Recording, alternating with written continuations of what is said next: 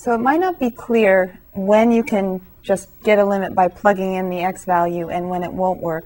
We're going to work through some more examples, and then we're going to have a more formal definition of what a nice function is. I've mentioned it a couple times.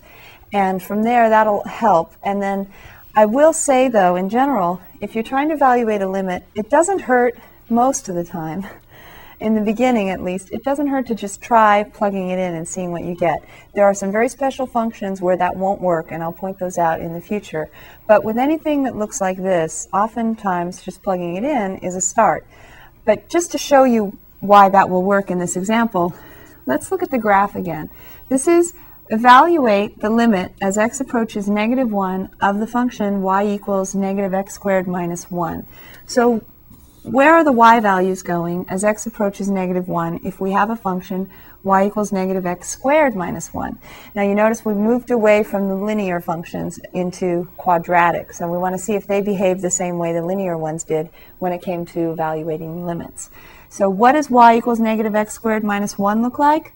Well, let's see. X squared is an upward parabola. Negative x squared is a downward parabola. It flips over. And then subtracting one is our vertical shift, negative one. So it's a downward parabola like this. And we want to evaluate the limit as x approaches negative one. So as x approaches negative one, the question is, what value are the y values on the graph approaching? And so we can look at it, and if we wanted to make a table, we would use a table of values close to negative one on either side. So negative one point zero zero one, negative one point zero one, you know, a couple of those. And then negative zero point nine nine nine, negative zero point nine nine. And you could look at your table on your calculator as well. Or you could just plug in each of these x values into the function. Now, when you do plug in negative one, does it work? The opposite of the square of negative one, the opposite of the square of negative one minus one. So when you square negative one, you get positive one, but then you got an opposite in front waiting. So you have a negative one minus another one. Looks like it should be negative two. And these values here will also be very close to negative two as well. And I'll let you verify that for yourself on your calculator if you'd like.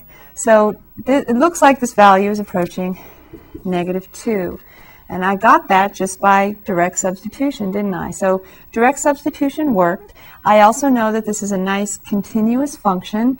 And so that's a pretty good, those two things together are a good indication that that really is your limit. You can get your limit by substituting negative one in for x. Don't forget the negative out in front. And when you simplify, you get negative two. And since the parabola starts at negative one, I would believe that that could be the limit of this function as x approaches negative one.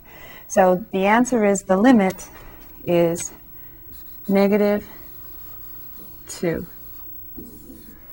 The y value that the graph is approaching as x approaches negative one is negative two. So again, direct substitution worked on this because we had a nice continuous function, and it's a parabola, so its domain is all real numbers.